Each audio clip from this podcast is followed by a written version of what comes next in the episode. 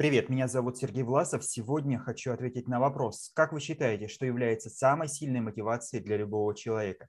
Давайте начнем с определения. Во-первых, мотивация, корень мод. Латинское слово означает побудитель к действию, двигатель. То, что движет человеком, то, что побуждает его добиваться каких-то более высоких результатов, реализовывать цели, намеченные планы, внедрять в жизнь идеи и мечты. Соответственно, что же побуждает человека сильнее всего двигаться к намеченным э, целям и желаниям? Как мы знаем, э, человек является психофизиологической системой, то есть есть что-то от психологии, есть что-то от физиологии. От физиологии это организменные потребности врожденные, то есть то, что является определенным от самого начала. Что же является основой? Это сохранение, продолжение, обеспечение жизни – то есть это потребности в безопасности, в спокойствии, уверенности, в питании, сне, отдыхе, восстановлении жизненных сил, продолжении жизни, сексуальные потребности. Соответственно, что же идет от психики, от социума, от социального окружения? Это все то, что приходит к нам с воспитанием, э, все то, что проходит через нашу систему ценностей, убеждений, смыслов, вот то, что мы получили от окружения. Это, во-первых, э, потребности и, как следствие, вытекающие из них мотивы связанные с стремлением получить более высокий социальный статус, получить поддержку, одобрение, положительные отношения, а, раскрыть свой интеллектуальный или духовный потенциал, реализовать свои способности, удовлетворить свои мечты и стремления. Соответственно, если мы помним пирамиду Абрахама Маслоу, он все эти мотивы упорядочил и выстроил в некую систему, где в основе лежат базовые потребности, а, потребности, связанные с а, физиологическими особенностями организма и с безопасностью. И, в общем-то, если верить учению Маслоу, они и являются такими самыми сильными побудителями, потому что сохранение, поддержание и продолжение жизни – это такой базовый мотив. Ну и если мы вспомним самые сильные инструменты влияние на человека, иногда незаконного влияния, шантаж, манипуляции, они часто построены на страхе, то есть на э, вот таком стремлении сохранить некую безопасность, стабильность, уверенность. И э, мотивация здесь создается очень сильная, э, обезопасить себя, защитить себя, защитить своих близких, обезопасить их, сохранить вот некую стабильность жизни и так далее. Ну и очень широко используется сексуальная мотивация, мотивация к сохранению и продолжению жизни э, в различной рекламе, в различных э, инструментах политического влияния, э, в различных инструментах манипуляции, где людям навязываются не свойственные или неинтересные им вещи вот под мотивом удовлетворения сексуальных стремлений, часто в завуалированном виде, часто в таком в полутонах, в полунамеках, но вот э, побуждается именно эта мотивация. У всех ли это работает? Ну, можно смело сказать, что нет. История очень богата случаями, когда люди пренебрегали своими базовыми потребностями э, во имя удовлетворения э, потребностей высших. И мотивация а, которая напрямую вытекает из потребностей. Ну, давайте коротко, э, чтобы не было такого смешения, четко разграничим понятия. Когда у человека есть некая внутренняя неудовлетворенность, чего-то не достает, но человек не осознает чего, вот что-то не так, что-то не устраивает, это нужда. А когда у человека эта нужда опредмечивается, становится конкретной и понятной, чего вот э, ему требуется, чего хочется, чего вот конкретно не достает, в чем у него требование? Это потребность, то есть то, что по требованию, то, что требуется человеку.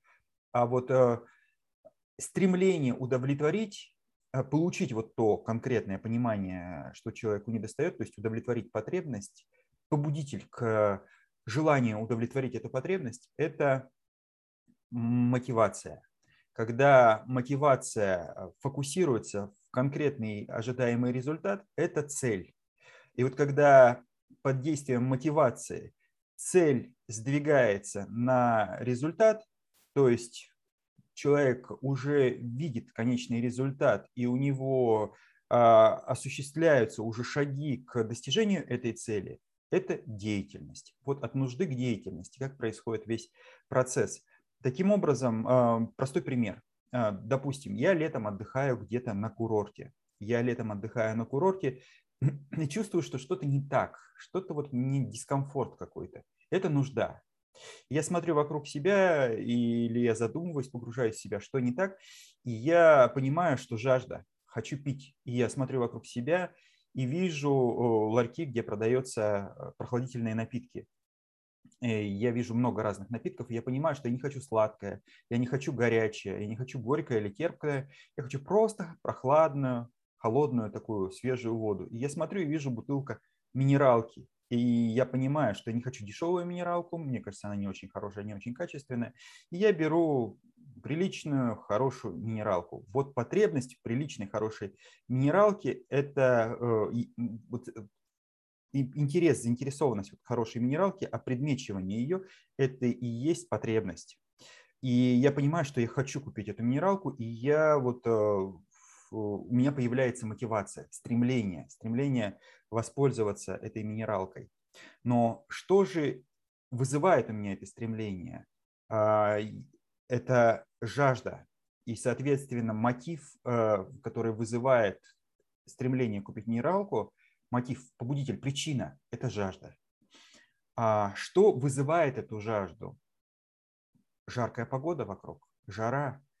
И, соответственно, это мотиватор, побудитель, э, который вызывает эту причину, мотиватор. Вот такое соотношение мотиватор, мотив, мотивация.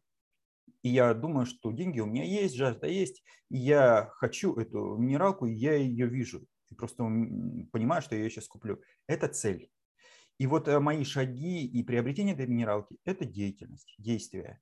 Ну и утоление жажды, удовлетворение потребности, а, в общем-то, вот э, это и есть вот завершение этого акта.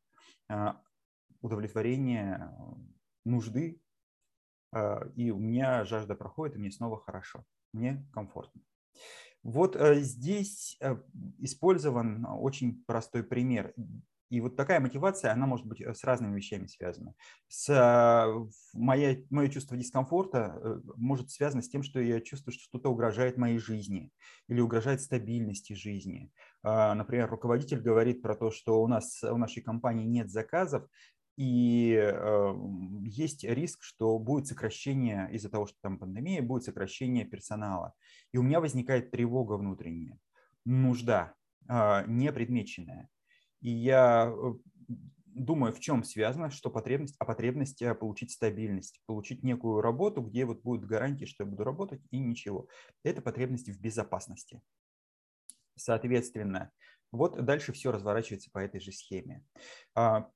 И э, много примеров, я как раз вернусь к предыдущему, когда люди э, жертвовали своей жизнью, жертвовали своей безопасностью во благо других людей. Это герои различных войн, э, герои конфликтов, люди, которые спасают других людей из пожара или тонущих людей, часто рискуя своей жизнью, иногда даже теряя ее. Соответственно, есть случаи, когда люди жертвовали своим комфортом, благополучием во имя того, чтобы а, принести какой-то вклад, принести пользу обществу, там, во имя а, многие известные, вошедшие в историю великие писатели, художники, поэты, музыканты, они жили очень ограниченной жизнью, ну, влачили нищенское существование – и э, про вот некоторых художников я знаю, что они даже погибли, умерли в нищете и жили очень бедно.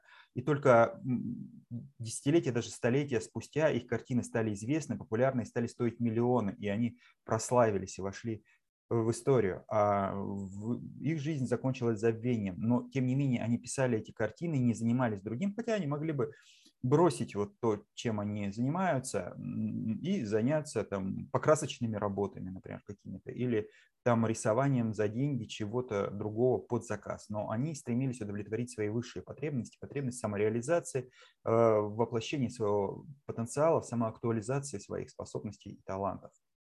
Вот.